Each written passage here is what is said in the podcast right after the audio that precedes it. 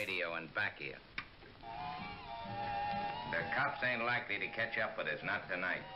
So we can all be quiet and peaceable and listen to the music.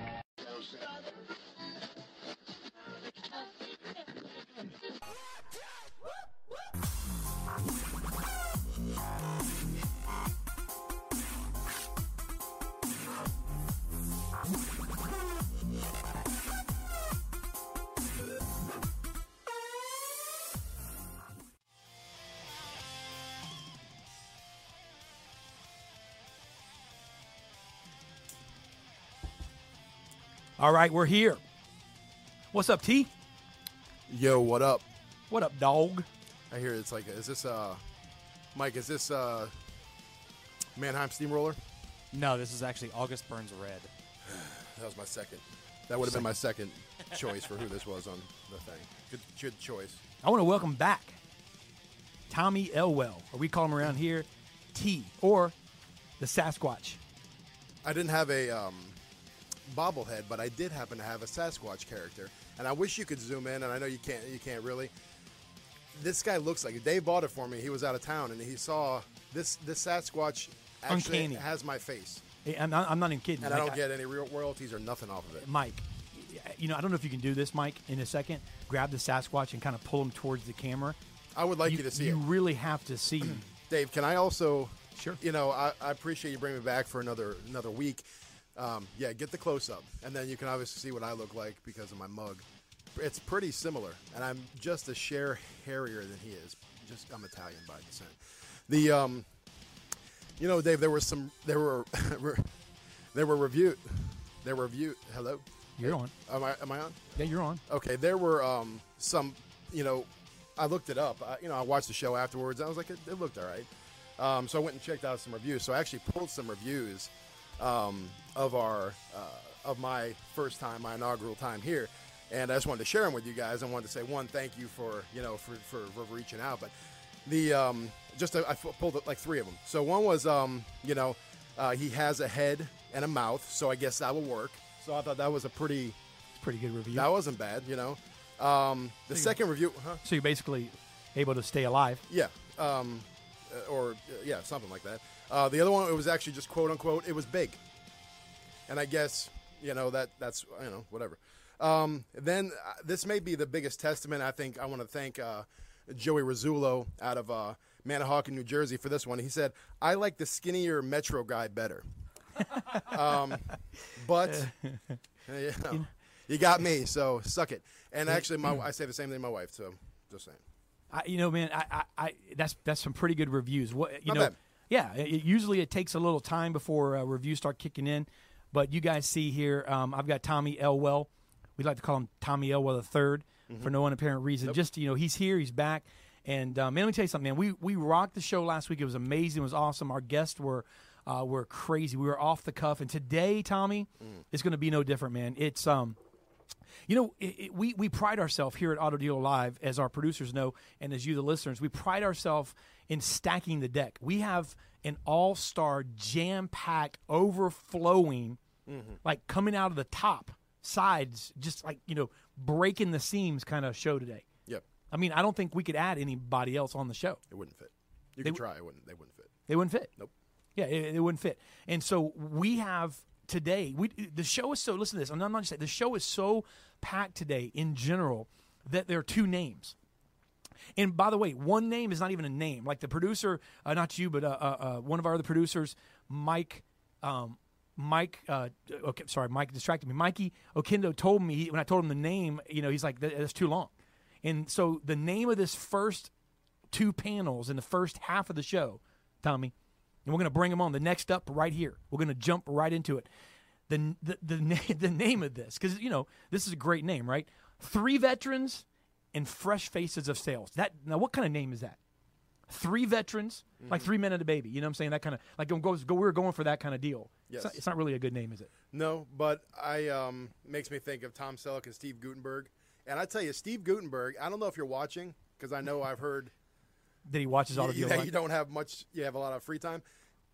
I want you to get a hold of us. We got AutoTainment Network. We've started. Yeah. I think we have something for you. Yes. Just saying. Just going to put that out there. But I agree. I agree. The next up, without further ado, we've got two of the best automotive trainers that are in the U.S. today. And these two gentlemen were responsible, Jonathan Dawson and Alan Dickey. Jonathan, you're responsible for kind of bringing this crew together. And, you know, you're welcome for such a great title that I came up with, even though I got besmirched by everybody here on the crew. Three veterans, which now I know it's two because Laura couldn't make it here at the last minute, but three veterans and fresh faces of sales.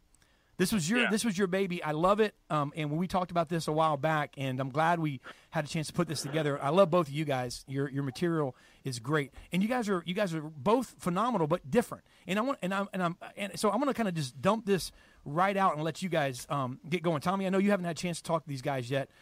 Both of them. I met Jonathan several times. Actually, when you were in Tampa at the Digital Dealer. You were at the Columbia, right? I was. Yeah, Jonathan was there. He and his wife. So you got a chance to meet him. John, I'm sure. Good to see you again. And Jonathan, I'm going to jump right in, Alan. You know, because this Digital Dealer's coming up, CBT is coming up, you know, NADA is coming up. It's the spring shows and so forth. It's a new year. Everybody wants to do something different. They want to stop sucking and they want to do better, right? So one of the ways they do this is they start looking at their sales force. All right, and it's a great time for trainers because it's a time where dealers are looking to change. And, I want to ask you, Alan, first, how do dealers, and this may be a broad question, how do they identify winning salespeople for their organizations? That's a question that's all over right now. So if you're a dealer, ask, am I making these choices because my people are demanding it, or am I making these choices because my manager is? Because your people have to execute it. So that'd be a simple thing a dealer can do. And if you do a few more things, obviously there's more to it than that, but you can start to see the buy-in that you're looking for. Right. That's good. And then, Alan, piggybacking off of that, how can a dealership identify a trainer that's, I guess, effective or a good fit for that particular store? Well, you know what? To identify a trainer that's going to be effective for your store, there's a number of things to pay attention to, really. Number one, I do believe, as Jonathan alluded to, it's important to sort of find a marriage there. There's opportunities where you can expose your teams today. I mean, just the technology alone, Skype meetings, social media, things of that nature, to see if they resonate with the message that's being provided. The other thing, too, is, it's that old adage, right? You can't lead until you've served. I think a lot of effective trainers will have a background where they've actually performed the exact techniques and strategies that they're implementing with a team. I mean, I personally know that you can share an effective technique or strategy with a group of people. It will resonate with them. They'll be excited about implementing it. But if you're able to, on demand, perform that for that team while on site and in that store, the buy-in and the believability of its effectiveness just goes through the roof. So one of the things that I would pay attention to is just that. See a guy who can walk the walk and talk the talk. Exactly. Jonathan, you want to weigh in on that too? Yeah, I'd love to. I mean, obviously those who do follow Alan and myself, in fact, part of the reason why I was so excited to try to put a panel like this together with you, David, was because I looked across the spectrum of sales trainers and how many have gone into the area of motivational speaker and public stage speaker, but maybe are not actually having to do the things that your people that you're trying to train have to do every day. If you put into Google, if you put Sellcology live into Google, you'll find, tons of videos of me live with customers. I'm talking recent videos of me live with customers, asking for referrals, doing walkarounds, closing a deal. And because I still live and practice and breathe this stuff, I still sell cars, there's a type of relevance that when I'm talking to a sales team, they immediately authentically sense. And I think that would be a thing that I see in Alan. I mean, you can watch any of Alan's videos. You can see Velko. Velko's in the field. Noel still sells cars full time. Well, he'll tell you his own story when he comes up. But Noel, what a wonderful story of a guy who's now on a mission to coach salespeople and show them how to duplicate his process. I look at all these new faces of trainers, and I'm just so impressed with how hands-on they are in executing what they talk about. It's not 30 years ago I used to sell cars, and here's what I did 30 years ago. It's 3 minutes ago I was with a client, here's what I did. And that, to me, is so critical if you're looking at a training program going forward. And let me ask this, I mean, because, we're talking a lot about, training in general, and sometimes I think that when a dealer hears training or anyone in the sales hears training, a lot of times they think of someone who's a new hire or somebody who, you know, that's early on in their career and they need training. And it's almost like, Dave Anderson has this, this red belt training. I don't know if you know the concept behind that, but I love it because he talks about, from a martial artist standpoint, somebody that becomes a black belt, typically that's the last day they train. So his whole concept is you worked your whole life to get here, and then when you get there, you stop. And so with that being said, I want to ask you, Jonathan, veterans or someone that's at the top of their game, someone that thinks, hey, I've been trained, I went through training. Do they stop? I mean, how do you get through to that person? Because can the good become better? What's your theory on that? Because there's a lot of people listening right now that maybe think, hey, you know what? I've gone through training. Yeah. I think that's a wonderful a question that we solve for so many dealers. My approach when working with a veteran person or a veteran crew is to realize that the objectives of a veteran as they spend more time in the business is really the quality of their life and the quality of their business, not just learning the basics or the fundamentals of blocking and tackling, which they probably all need brushing up on continuously. Mm-hmm. But really, when I talk to a veteran salesperson, let me give you an example. When I was talking to Linda Radu was already in her 20 to 30 car a month average when I first met her. She was already what you would call a top performer. Mm-hmm. Her peak month was 48 cars in a month. That is somebody you would say doesn't need training. When Linda met me and saw what I teach, because I specialize in efficiency training for top performers, I showed her how she could exponentially grow her traffic using Google and using reviews. She's now the number one rated salesperson, according to DealerRater, in the entire world with personal reviews of totaling of over 550 personal reviews. She didn't have that when I met her, and she also didn't know how to use reviews to send traffic to her at a higher quality traffic.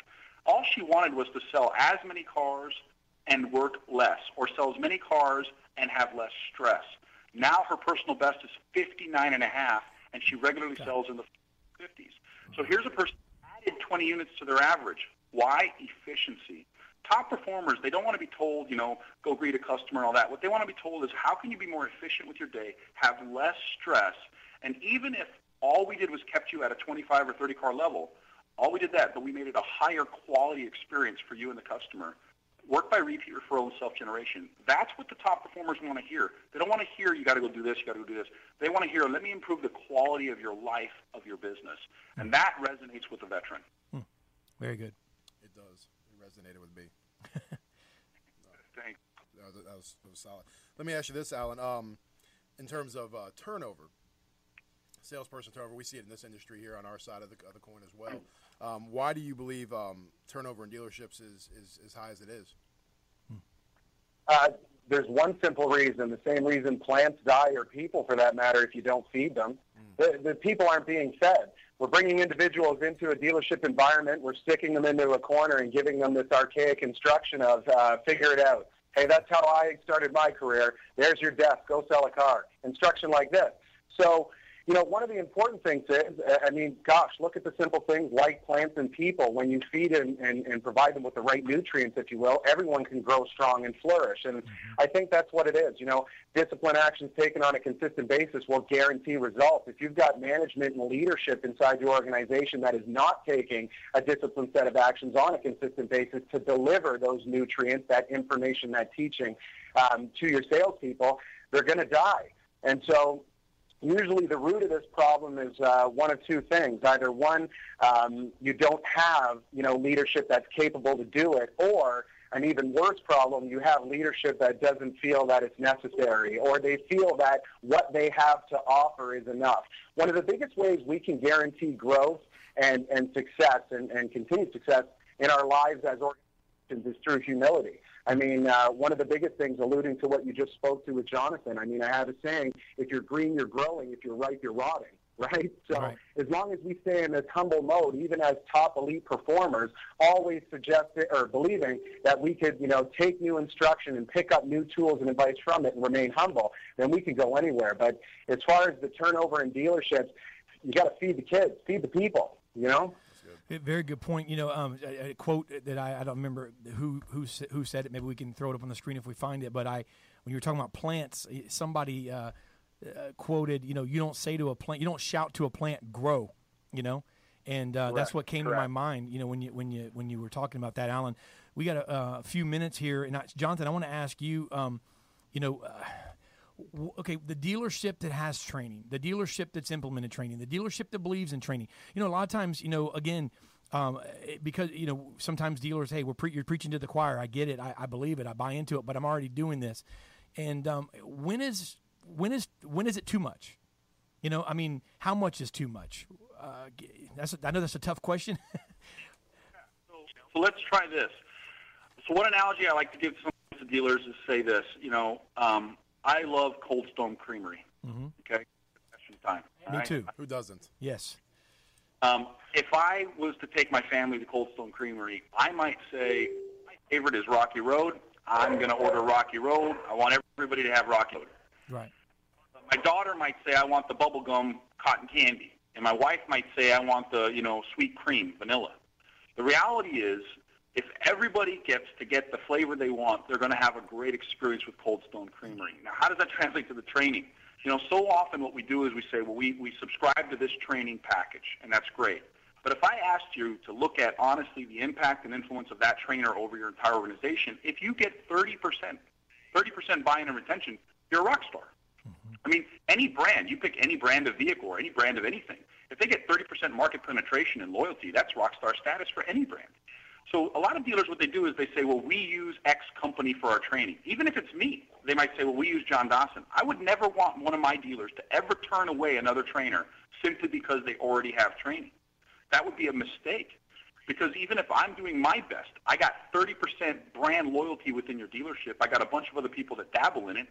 One of my clients says you got vacationers, you got students, and you got prisoners in any training class. You know, and so the reality is, I would say to the dealer who says, I already have training, are you getting ROI for your money? When you invest in a training company A, does A pay for itself? If A pays for itself, adding B does not cost you anything if B pays for itself. Yeah. If you happen to have a third of your team doing this, as long as all philosophical training points are on point, as long as I resonate with your culture and your vision, and you think trainer B resonates with your culture and vision, if I'm getting you an ROI, but I'm only getting 30% saturation, why would you stop with me? That doesn't make sense. You got two-thirds of your team that's still thirsty. Feed them. As Alan said, feed them. Mm-hmm. That's why I love putting this panel together. You know, most trainers, the last thing they want to do is be on a show like this with 4 or 5 other trainers. Mm-hmm. I want this show because I know I'm not arrogant. I'm not the only solution in the marketplace, and I might not be the right solution for any one particular dealer. Mm-hmm. But people like Alan are brilliant. People like Velko are brilliant. People like Noel are brilliant. Anthony Alagona is a brilliant mind. Let them influence your people. Let your people grow. And so I would say, don't be limited. We have a trainer. Be limited by how much more can we grow. Well said. And I'm going to give you guys, we got 2 minutes here. I'm going to let you go ahead, Jonathan, and tell a dealer that's listening, you know, how they can reach you. And then Alan will let you do the same and give you guys both an opportunity to give closing remarks here. And I want to thank you guys, first of all, Jonathan, for putting it together. I'm excited to talk to the next 3 individuals. Never had the privilege of doing so. So go ahead and give us your closing remarks, and we'll go from there. So for a dealer who maybe doesn't know me, I'm Jonathan. I teach Sellcology, which is selling through psychology. I teach sales and marketing strategies to help salespeople create raving fan customers by teaching them how to out-experience the competition. That's my whole proposition. I want to teach people to be empowered professionals.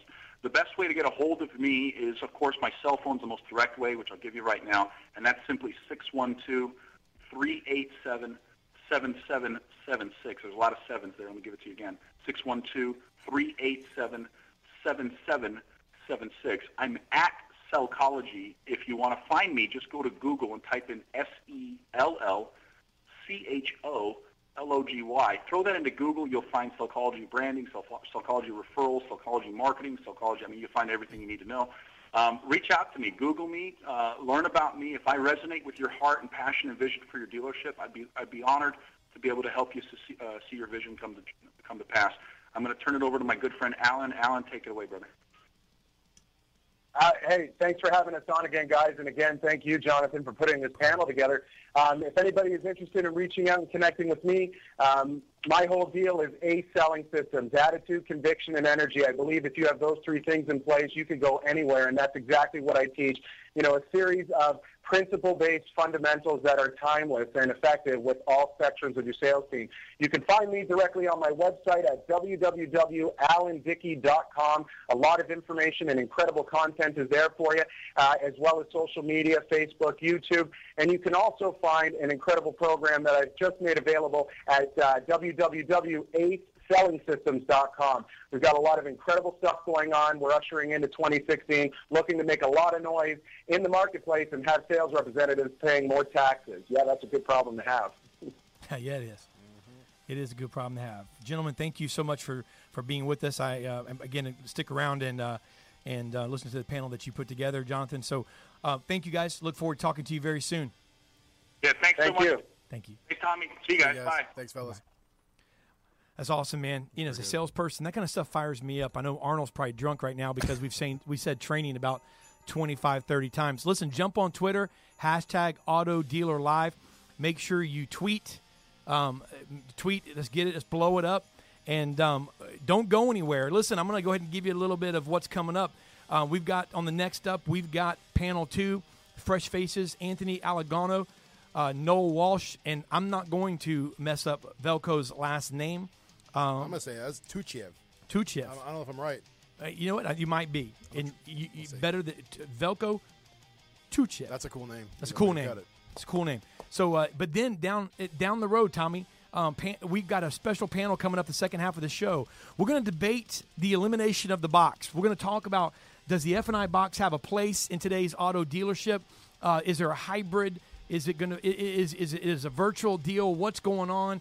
We've got Jim DeLuca, Candace Crane, Frank Lopes. And listen, we've added a couple of people that have found out about the topic that just really honestly can't stay out of the box here. We've got Shaka Dyson, and we've got Tony D that are going to join too. So we have a pretty heated discussion. I think there's going to be multiple vantage points. That's going to come up on the second half of the show, and you do not want to miss that panel. So the next up, we'll be back with panel 2 in just a couple of minutes.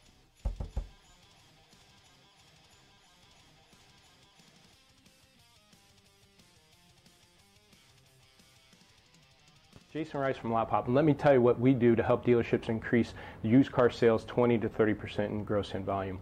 3 areas we focus on: trend reports. We look at weekly trends that no one else is trending to make adjustments on our inventory. 2 is we do weekly review calls to review those trends, but also we dig through every car that needs to be price adjusted to increase the searches. And 3, we do a virtual lot walk, make sure every car is standing tall in line, and make sure we don't have bad photos like these. Check out our website, lotpop.com. Our blog at automotiverevolution.com, and our weekly video tips at increaseturn.com. Thanks. Hello, I'm Alan Ram, president and founder of Alan Ram's Proactive Training Solutions. Let's face it, good managers are defined not by what they do when they have a showroom full of customers, but more by what they do when there are no customers in the showroom.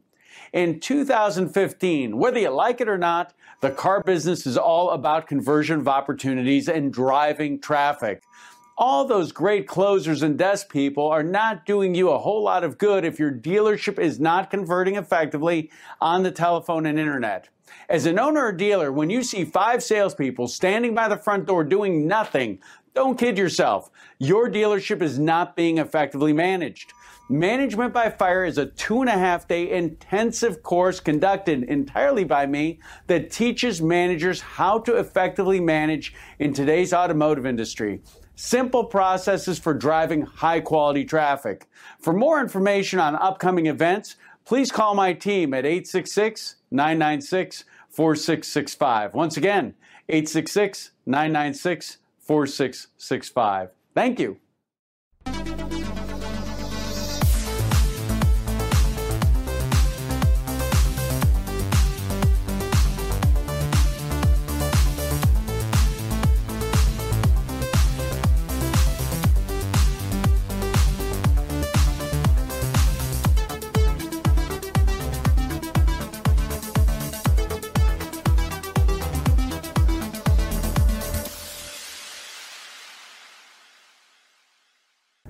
Dealers, it's no secret that in this economy, cash is king. From the smallest independent lots to the largest franchise dealerships, our businesses are driven by available capital. having more access to our back-end reserves can be a game changer.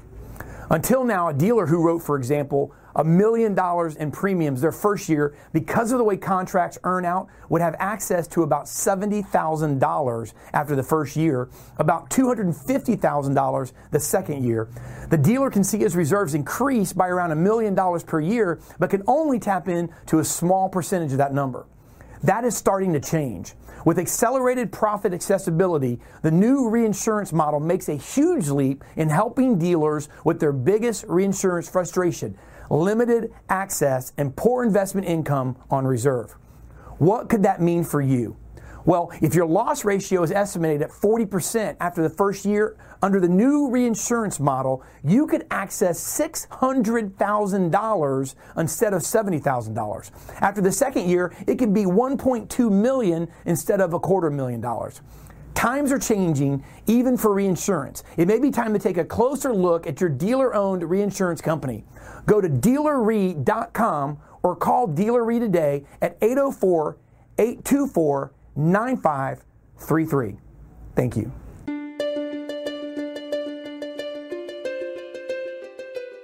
Max Profit Selling, an easy-to-follow, buyer-friendly sales process that will give you the tools, skills, and confidence to consistently sell premium vehicles to delighted buyers. To learn more about selling the way your customers prefer to buy, please visit nopressureselling.com or call 1-800-515-0034.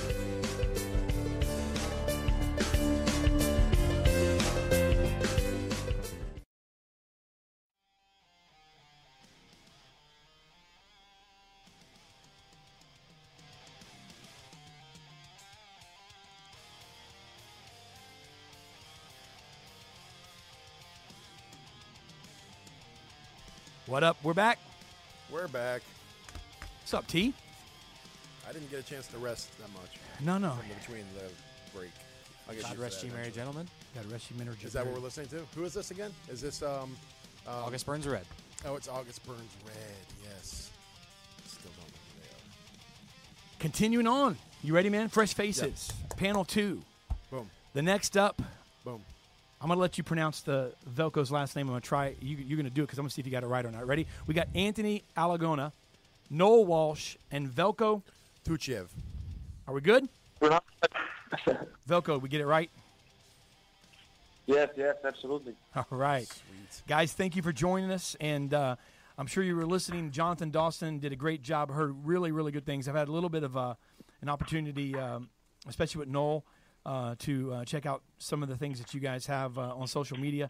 And I want to kind of jump right in. Tommy, I'm going to let you kind of kick this sucker off, man. You know, I know you were since you got the last name right, you know, you should get the honors. You get the honors. Yep, I appreciate that. Thank you. You're welcome. And this let's go ahead and jump into it with Velko. Now, let me ask you this, Mr. Velko, pleasure to meet you. What would you say, in your opinion, makes a top sales producer?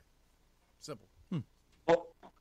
Pleasure to meet you as well, gentlemen, and thank you for the opportunity. I also want to take the opportunity to thank Jonathan Dawson for getting this together.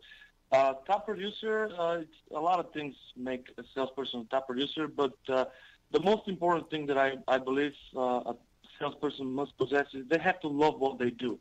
They also have to have a clear understanding of what they want, and they have to be committed to reaching their goals.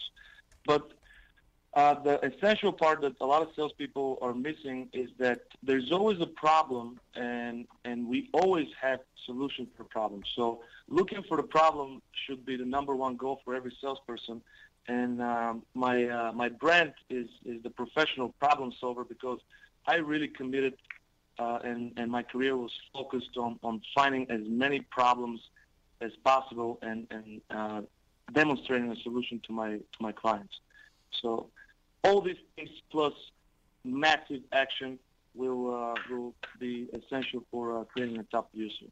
Okay, and let me go to young salespeople. I mean, you know, this is an industry where we do this not because we want to you know, because we want to see this industry continue to grow and go and so forth. And we're in love with this industry, as I'm sure you guys are.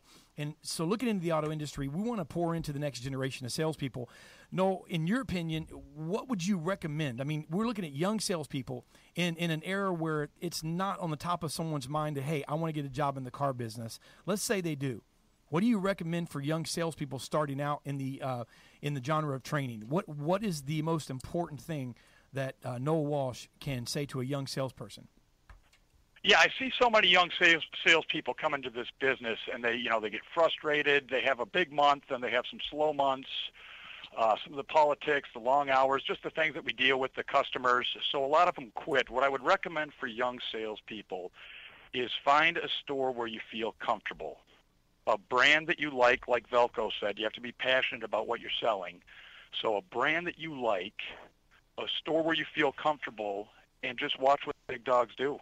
Just follow the top producers, listen to your managers, and just talk to as many customers as you can and create a customer satisfaction experience that they won't ever second guess or want to go look for another one. But it's just getting your feet planted, following what the big people do, invest in yourself, and just talk to as many people as you can.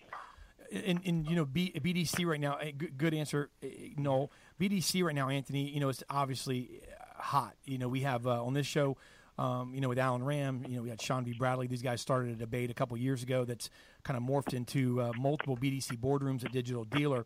You know, BDC, is it cradle to grave? Is there, a, you know, is it salespeople, you know, taking it all the way, or do you have to have these two layers and, you know, tomato? What do I need to do? Which one's right for me? Manufacturers breathing down dealerships next. You know, so it's a hot topic. You know, in your opinion, you're a big BDC trainer, and you have a passion for that. What are the three keys to running a successful BDC according to you, Anthony? Well, first and foremost, it's nice to meet you, my friend, and I want to say thank you for the opportunity to be on the show.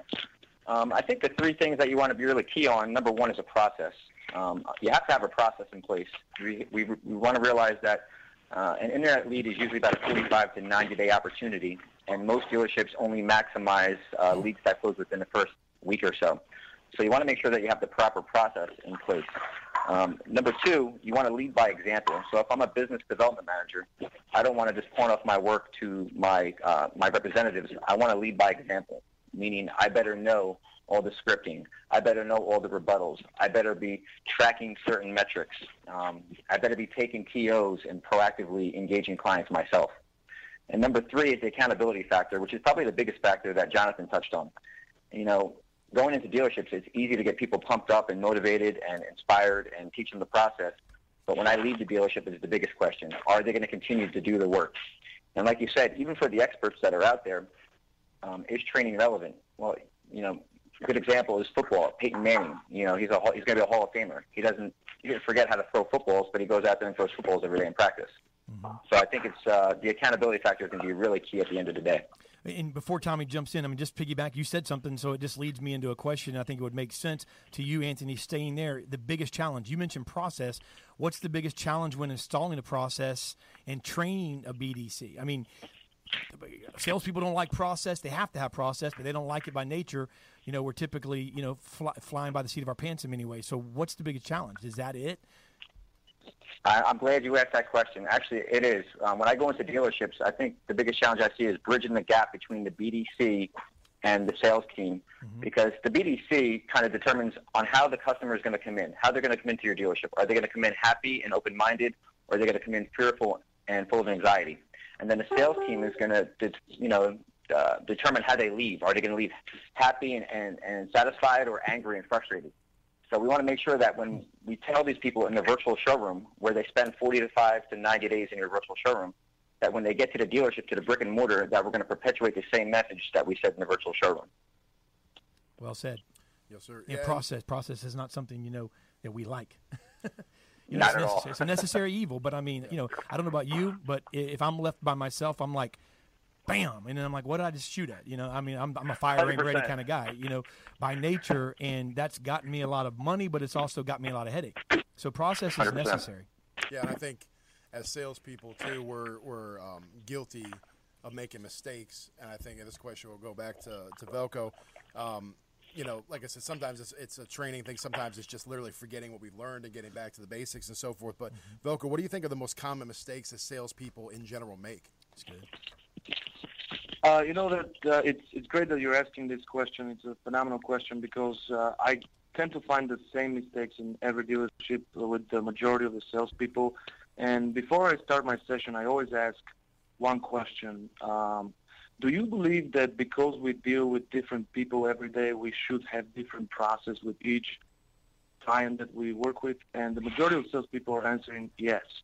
And this is the part that they get confused, and I want to continue on what Anthony started, because process is vital for me, and I know that that process was my strong process was the key for my success in my career, and just being able to realize that the process that we design, or the process that's designed by our management team, is designed to make us more to make our sales cycle easier, more efficient, and create that remarkable experience. And many salespeople are just confused with that.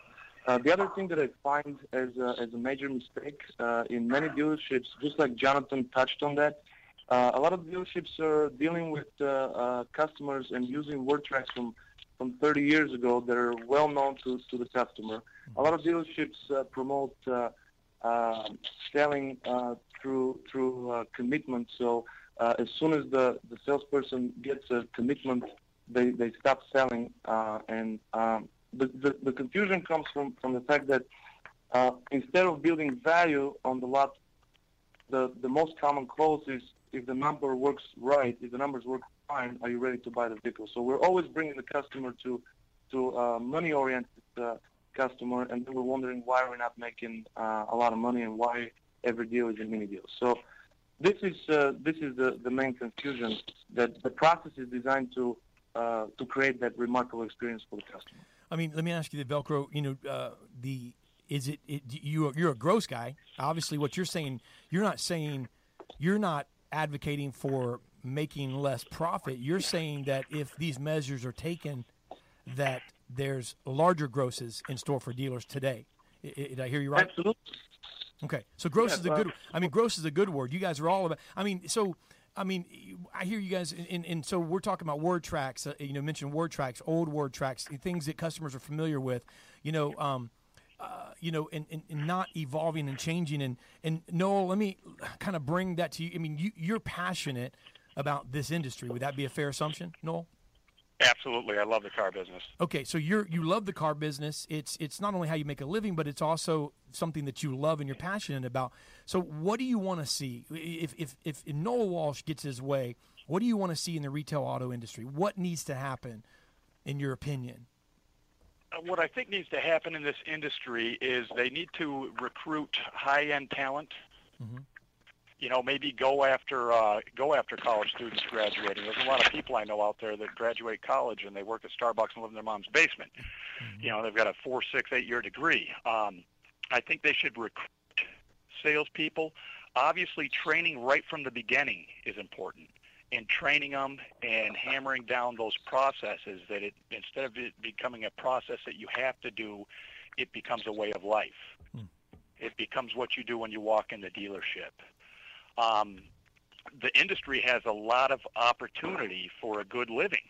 And really, if you play your cards right, you can get to the point where you don't have to work those 60 hours a week, because when you're there, you're selling, and when you're off, you're enjoying life. I think most owners want that. They want a happy staff that produces. My story right now, I actually live in St. George, Utah, mm-hmm. wife and kids. I still work at Varsity Ford in Ann Arbor, Michigan. I take the first 2 weeks of the month off, building my brand, commute. My business. It is. Yeah, I probably got the longest. God forbid there's any traffic there, huh? Right. I'll be late. A day late. Right. But I'm still able to maintain 80% of my business, mm-hmm. because of the processes I have, the way I've treated them, the relationship I've built, and I also did a lot of that through leasing, which leasing's coming back around, and in my area it's huge. I don't know why it's not as big in other areas. Leasing is the number one most effective way to retain business. Gentlemen, we're out of time, but I'm going to do a quick lightning round here. If you can give me an answer in 30 seconds, I got a question for each of you. And Tommy, you could ask maybe the you can get Noel. Okay, we'll start with Anthony. Noel. Anthony, which do you prefer, virtual training on demand or live training in person? I actually prefer both. I actually I've only been in the business for about 4.5 years now, mm-hmm. and I depended on a lot of virtual training myself. I mean, I surrounded myself with videos from Grant Cardone, Alan Dickey, Jonathan Dawson, Elise Kephart. I wanted to learn from everyone out there to put more tools in my tool belt. So I definitely believe in the virtual training. However, there's only a certain amount of people that actually take advantage of that virtual training. You know, it's the proactive people. And I definitely believe in on-site training because that's actually what I specialize in, because you get to use your body language and you get to build a relationship.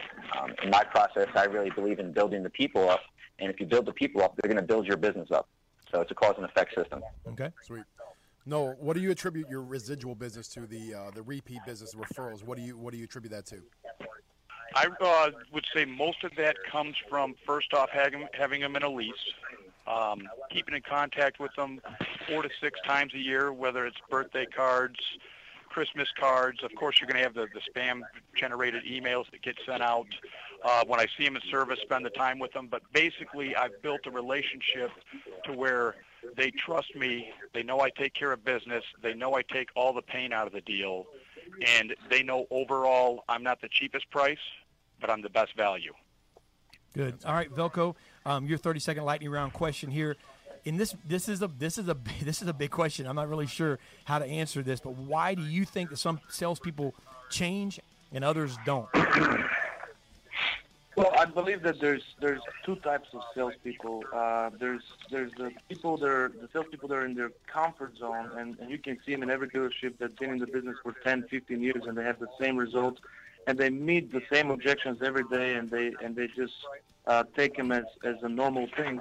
And there's the progressive salespeople who don't like objections and who are always looking for ways to overcome the objections or to eliminate them in the beginning of the process. So.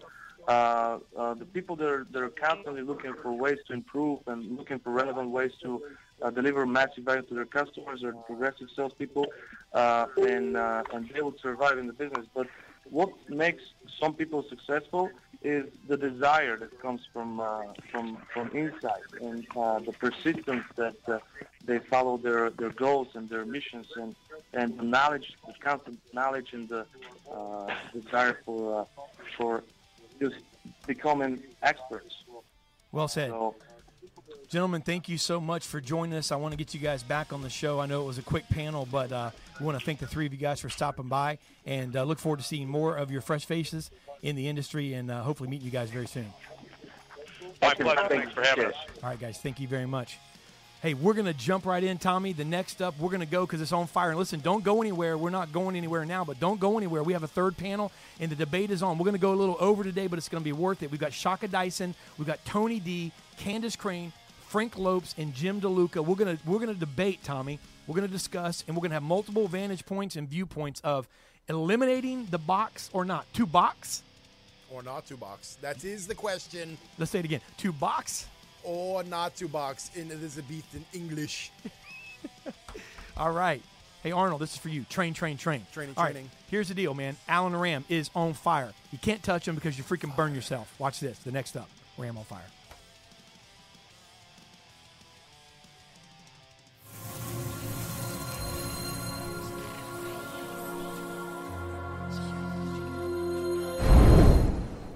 Hello, everyone. I'm Alan Ram, president and founder of Alan Ram's Proactive Training Solutions. And here's what's got me fired up today. Leaders that don't necessarily lead. I'm a believer that people want to be led. People want and need structure in their daily lives, whether they admit to it or not. Let's talk about the concept of buy-in. I'm going to explain this from my perspective as someone who trains on the telephone, management, and conversion.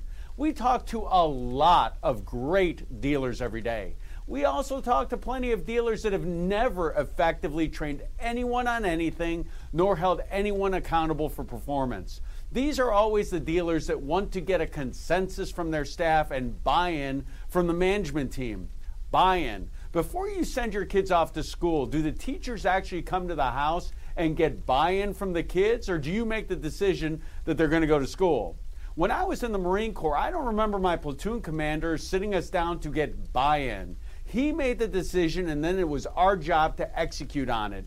In most cases, the managers that these dealers want to get buy-in from have never been trained themselves nor held their team accountable for anything. If they had something better, they probably should have executed on it by now, don't you think?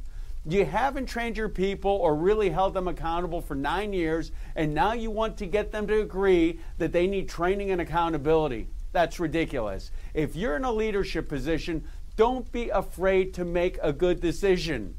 Here's something else that makes me crazy. Dealers and general managers that snivel, well, what if I can't get my people to do it? Well, what if your kids decided they didn't want to go to school? Would you be okay with that? What if firefighters decided they no longer wanted to train, or pilots decided that training was optional at Southwest Airlines? Would that be okay? Of course not. Why are things that are obvious and required in just about every other business or undertaking in this country seen as optional at so many car dealerships? Do you think Bill Belichick waits for buy-in from his assistant coaches and players? Leaders lead. It's okay to have discussion amongst your management team, but at the end of the day, someone needs to make a good decision. The best organizations move with speed and purpose. Remember that. Thanks for letting me get that off my chest.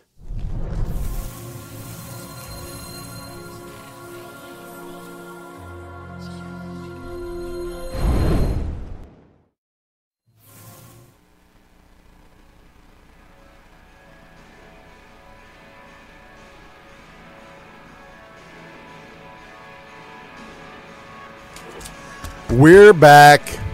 We are back, David Villa. Yes, we are, Tommy Elwell.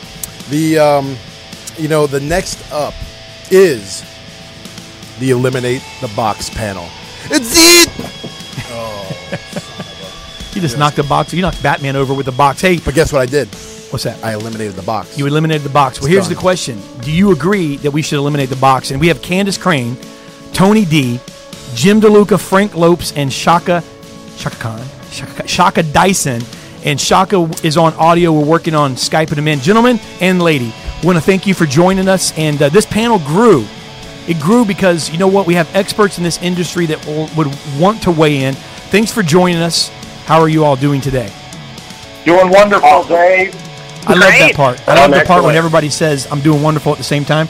I love it because we say, I love it. It's my favorite part when we go, hey, how you doing? And everybody goes, some sort of I'm fine, I love you. It's like it's melting pot. Well, I'm having kind of a rough day.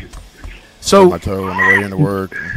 I want to jump right in, guys. Actually, I'm going to start with Candace. Candace, it was interesting when we reached out initially for this panel, and it was discussing the topic. You know, you had mentioned that you and Jim. And Jim, I know that you just posted an article or a blog on LinkedIn that I read talking about should we eliminate the box. And I know, Candace, you and Jim had a discussion at Digital Dealer, so this really just came all together. And I want to start with you, Candace.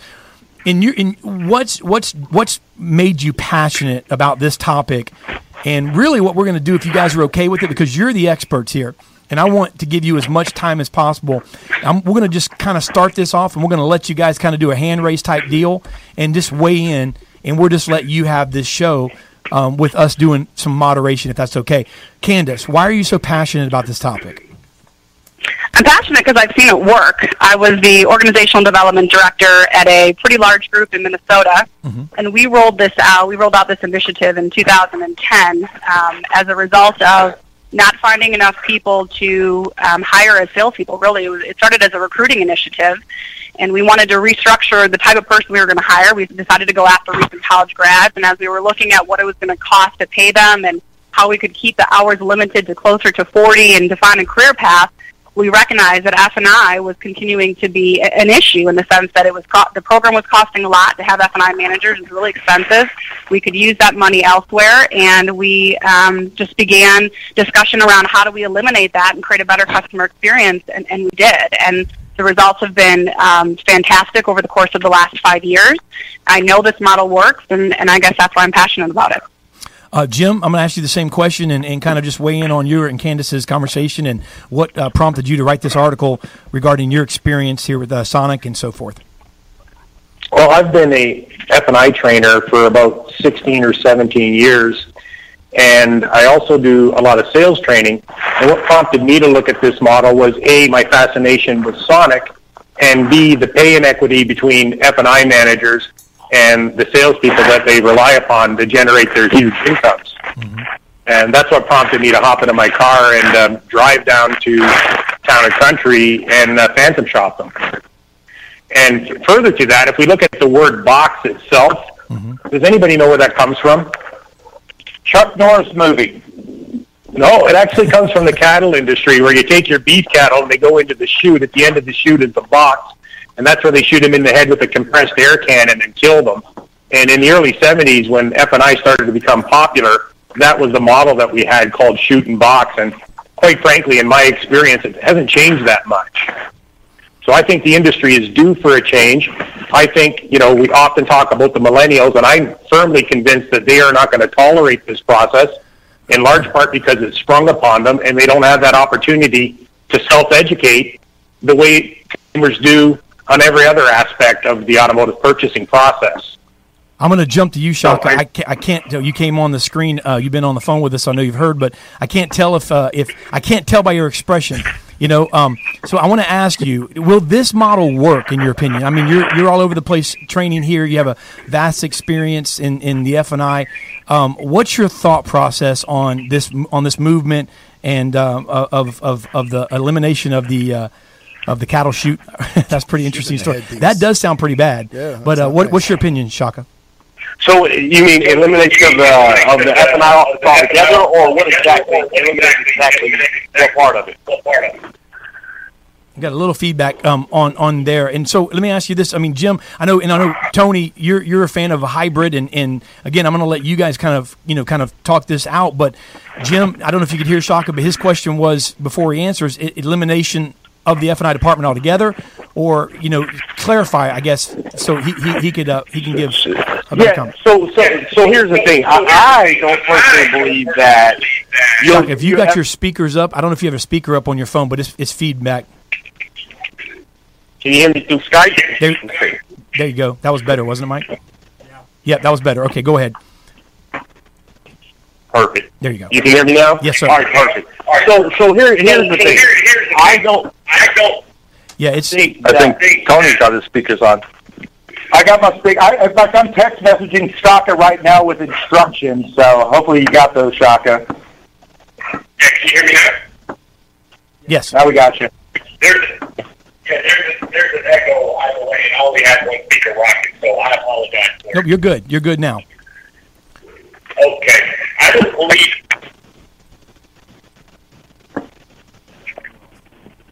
And we lost him. We lost his audio, and we'll come right back to him in a second. Mike, you see if you can work on that. Tony, let me have you weigh in on it first, and give your vantage point, because I know you're a fan of a hybrid approach here. I mean, I know this is a big discussion because, I mean, it's all over the place. I'm sure at Digital Dealer next month, it's going to be something that's a topic talked about. I mean, why is it so hot of a topic right now? And kind of weigh in, on both sides, I guess, and give maybe a different vantage point, Tony. I'm glad that everybody's somewhat come to the party on this one. I got involved with a dealer group that wanted to do something different and started doing this and implementing and really pioneering some hybrid-type processes back in 2009, 6 years ago or so now. And it's just something that I've seen work very, very well. But the first thing that I'll tell any dealer looking at doing something different, it's not for every dealer. It's not for every franchise. And I know that some of the publics are trying to roll this out nationwide across the board, and they're going to struggle with it for quite some time on the internal processes. And over, again, a 6-year period, I developed processes, wording, how to utilize different technology pieces to run this type of process, and even something that we're rolling out for 2016 here at the Academy of Service Group is being able to offer this type of process. But the first thing that we're going to do is talk to the dealer with what their primary goal is. If they're trying to increase F&I profitability, they may be able to do it with a hybrid-type process, but it's the dealers who want to do something different. They want to give the customer a better experience in their purchase. Will it run very good profitability and good F&I numbers? Absolutely. But in the model that I have personally worked with and have seen great success with, it does not eliminate the business office, but it does change the functions as a business manager and what they actually do. So it's not eliminating out the position by all means. I am not a fan of that because there's still a necessity to have that individual. They just have different job duties. Well, and we're seeing some great things going on with, we've been rolling this into some power sport dealerships, and it is beautiful for power sports and the right franchises and even independent used car lots where there's great success with this type of model. Twitter's coming. I just want to, real quick, Candace, yeah, real quick before you do, let's just read something for Twitter here and let you guys just kind of continue to comment on it. There was a tweet just came through. It says, yeah, let's eliminate one of the biggest profit centers, said no smart car person. That's Kevin Campbell, with the Sandy Sansing group. So basically Kevin's throwing sarcasm out there saying, hey, let's eliminate one of the biggest profit centers, Candace. It's true. Shaka? Yeah, ahead, so let me just, I just wanted to give some facts here about Shaka, we'll get you next. Done this. Yes, I just wanted to provide some facts because I understand that this is a very hot topic and polarizing. Everyone's going to have an opinion on it. But here's the facts of the group that I was at. This month, a recent college grad who was hired in 2011 worked for Land O'Lakes prior to coming into the automotive industry, no prior sales experience, was put through their training program, learned how to do F&I out of the gate. So this is somebody this is a one-person selling model. Sold 64.5 cars in August with a $1,500 PVR. 64.5 cars in 1 month. A recent college grad who, number one, wouldn't have even been attracted to this industry had it not been for the complexity of the role. And number two, could never have sold 64.5 cars in 1 month had it not been for the efficiency of this model. So not only is this model, attractive to people, to candidates, it's attractive to our customers, and it's a lot more cost-effective. That particular store is paying $146 a car in management costs. Combined total with management and sales, $527 a car. That's a fraction of what a similar store is paying in personnel costs on a traditional model. Shaka.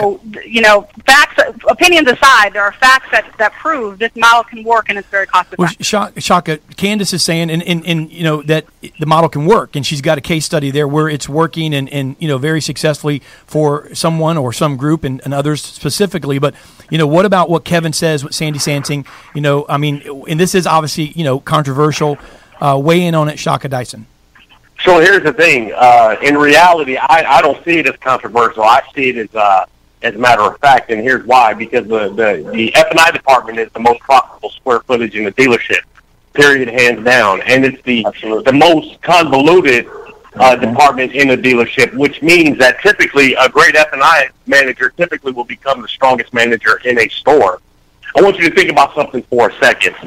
In a dealership setting, for those of us who work in a dealership, if in one day every sales manager got up and walked completely out the door in one instant, any F&I manager or all the F&I managers could get up out of their office, go up to the desk, and rock the desk, and business will continue as usual. However, if every F&I manager got up and walked out of the dealership, every front desk manager couldn't go to F&I and continue business as usual. So I could never see a dealership or the automotive business getting rid of F&I completely. Now, I do agree that it has to be more efficient. The days of old where you spend 8 hours working a deal out front and then another 2 or 3 hours in the back completing the paperwork, those days are gone. I completely agree with that. But, as far as getting rid of it completely, I can't foresee that, and I don't care how many case studies there are out there. We could all throw statistics and case studies out there, but I could never see it. Frank? Shaka, I don't believe that anybody's talking about eliminating it. We're just talking about, and you've identified a fundamental problem, if that F&I manager leaves, the whole place falls apart. I myself was a freelance F&I manager where I would go in and fill in for those people that did leave. And by having everybody that's in a position to fulfill that role, the dealer is no longer held hostage and the wheels don't fall off the business in the event that person leaves, which happens so often. Agreed. So we're talking about empowering the salespeople to offer the products as part of their features and benefits presentation, and to give them the opportunity to earn that extra income, which will ultimately lower turnover dramatically. My understanding from talking to Sonic is that they've had zero employee turnover since they implemented their process.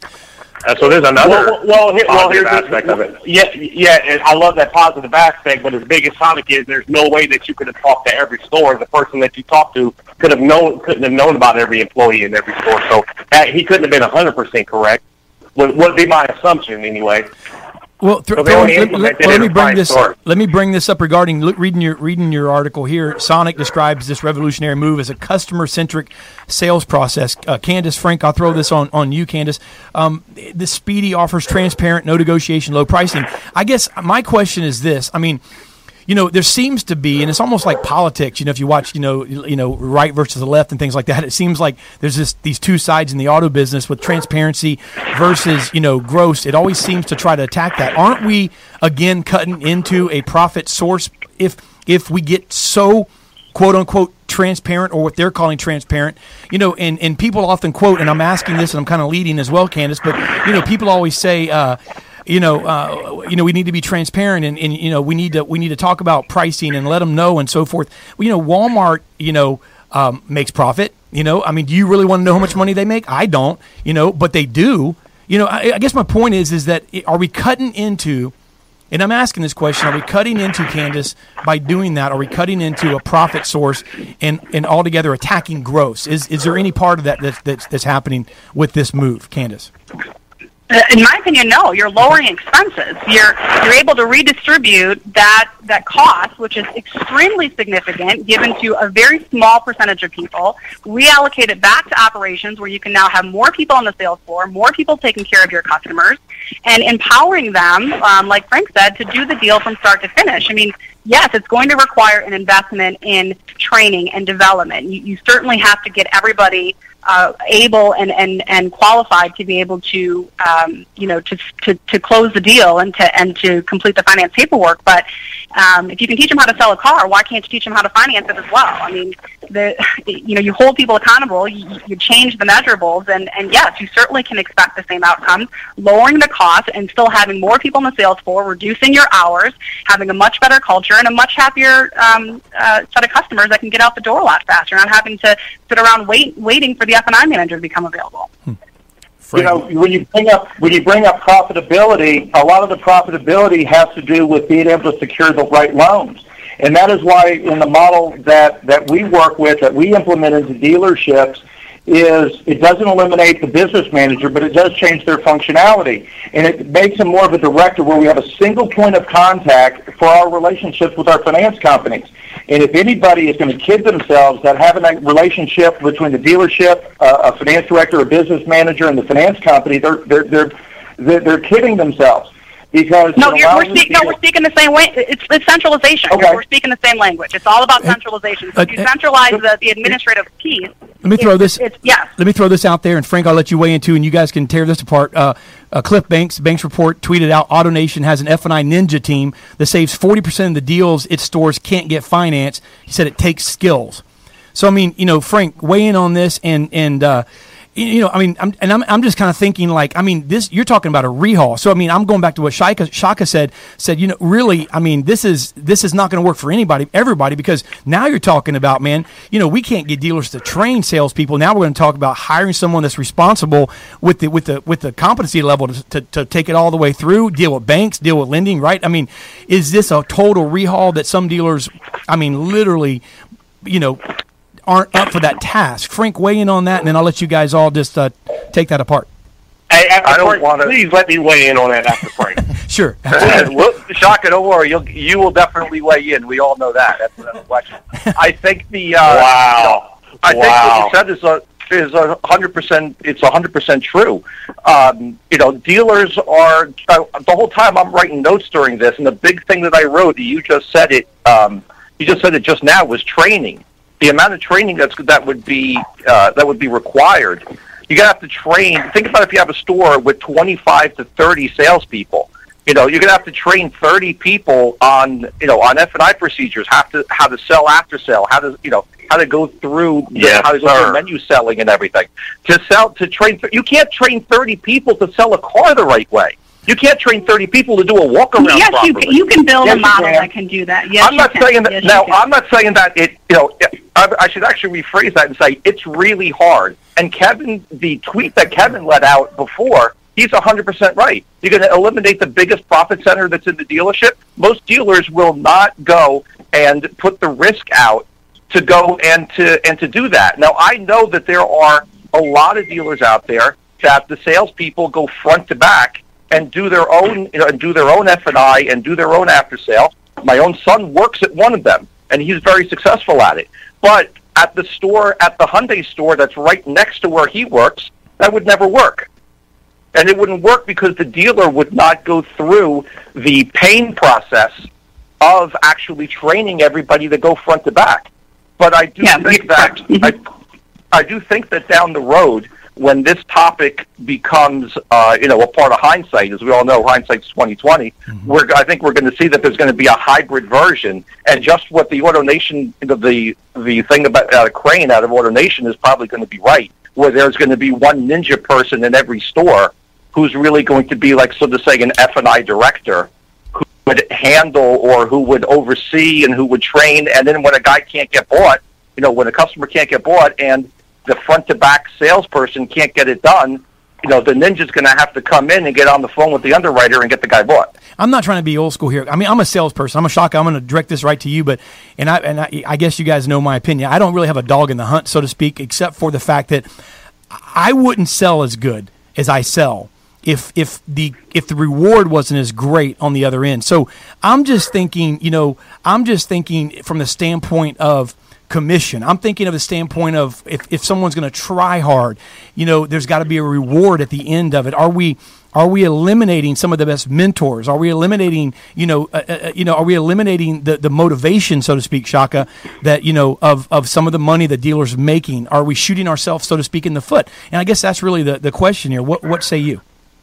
Well, here's the thing. You know, as far as salespeople are concerned, obviously, if they did, they'd have to get that. They'd have to get paid on the front and back. But here's the thing. You know, I just left a 34-dealer auto group 4 weeks ago where I was in charge of 34 F&I departments. I had over 65 finance managers at the Mapleton Automotive Group. Now, there is zero chance that we'd be able to, in 34 stores, we had about 500 salespeople. There's zero chance that I'd be able to duplicate my 65 F&I managers. Their skill set, their talent set, what they've learned, their education, what they know, their processes in F&I. There's zero chance, like Crane said, that I'd be able to duplicate that 500 times among 34 stores.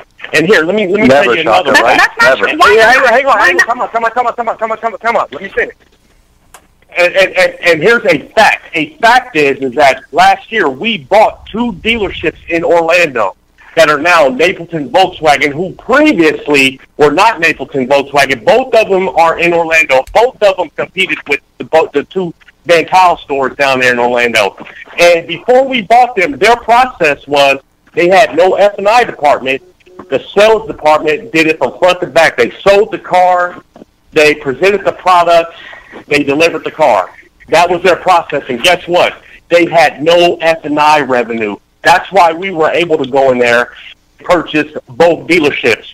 Those 2 dealerships didn't compete with the Van Tuyl stores down in Orlando, Florida. However, now that I've got a team of 5 F&I managers in there trained to do F&I, focused on F&I, make relationships back in F&I, and that's what they do every single day. You can call the Van Tuyl stores or you can call Preston Stewart down there and ask him if those 2 Van Tuyl stores, the 2 Volkswagen stores from Mapleton, now compete with the Van Tuyl stores. So here's the thing. Here's the solution. The solution is, like Frank and I think everybody else on the call is saying, it's about efficiency. You've got to get faster because speed is power. It's about efficiency. Mm-hmm. You get better, you get greater, and speed is power, but you cannot eliminate the F&I department. If I would put it you can be much more efficient with more people to check out the customer. That's the way to be more efficient. Hey, Derek, the finance department has a specific skill set. Can I? Hey, Shaka. Somebody that doesn't know, somebody that believes that you can eliminate the F&I department completely and give that to the showroom floor does not know exactly everything that the F&I department does. Jim, do I dare peel the Band-Aid off and say, what do you got to say about subprime? Let's throw that in the mix. I mean, we can't get some finance managers to chase tips around and to go after that business because they don't understand how to do it. It's a total different skill set.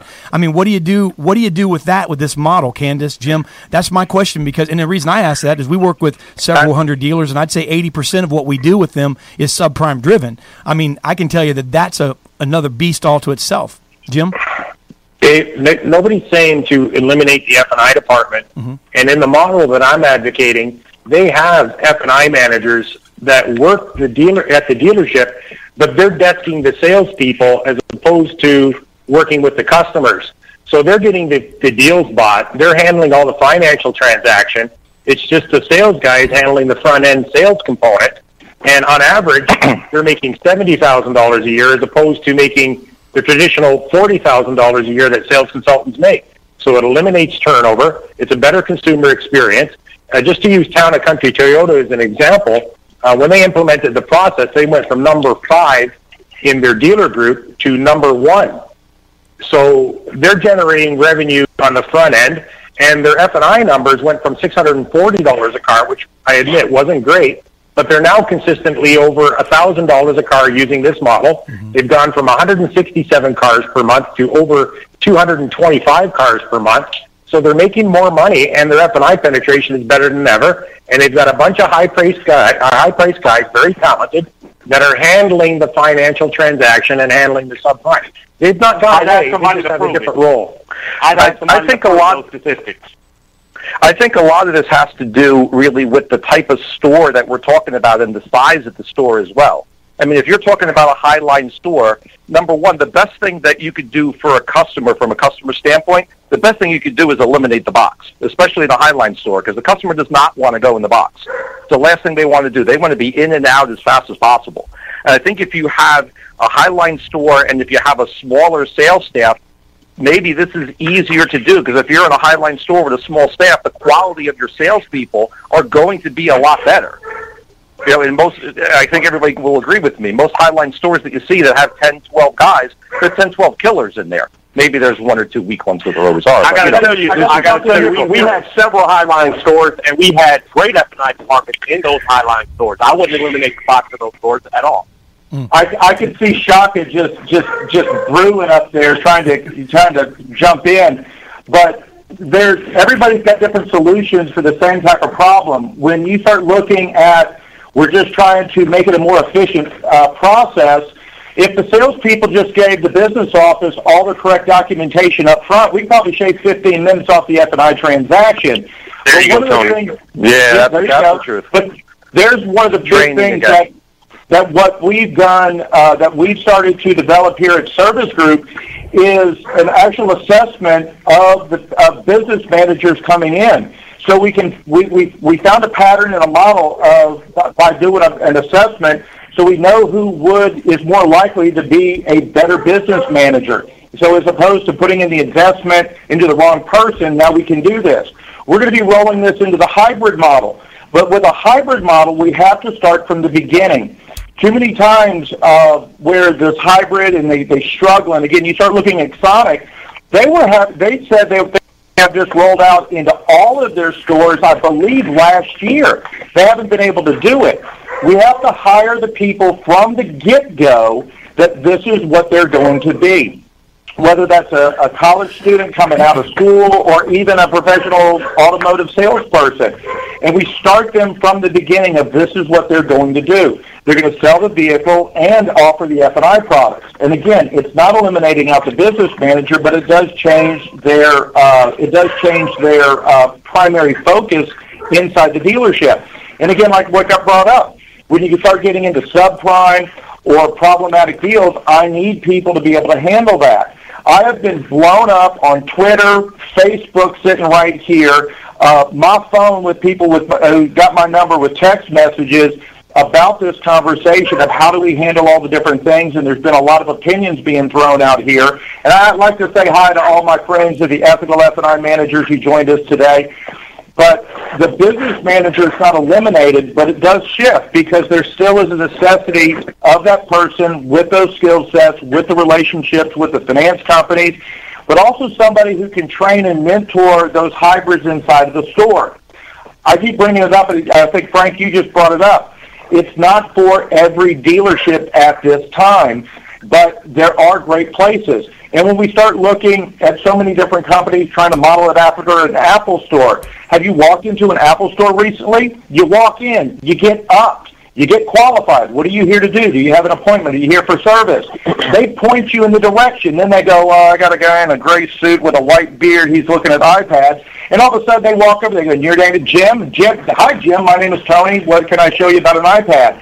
The Apple store is operating more like a car dealership than anything else. The biggest difference is one person will complete the transaction. They'll do the repair. They'll sell it to you. They'll swipe your credit card, and you walk out. Oh, try to pay cash at an Apple store, man. It locks them all up. They can't even make change. So there's still the necessity of the business manager, the dealership, but utilizing a hybrid model, I agree, again, like we saw up in Minnesota, I'm somewhat familiar with that group. I visited some of their stores 2010. You talking about the Walzer Group? You talking about the Walzer Group? Yeah, the Walzer Group. Group I worked at. Yes, that was the group I worked at. Correct. Yes. I've been to some of your stores and to some of the stores in Colorado. I know they weren't yours, but I visited some of those to develop a hybrid process that can be installed. I'll even say this.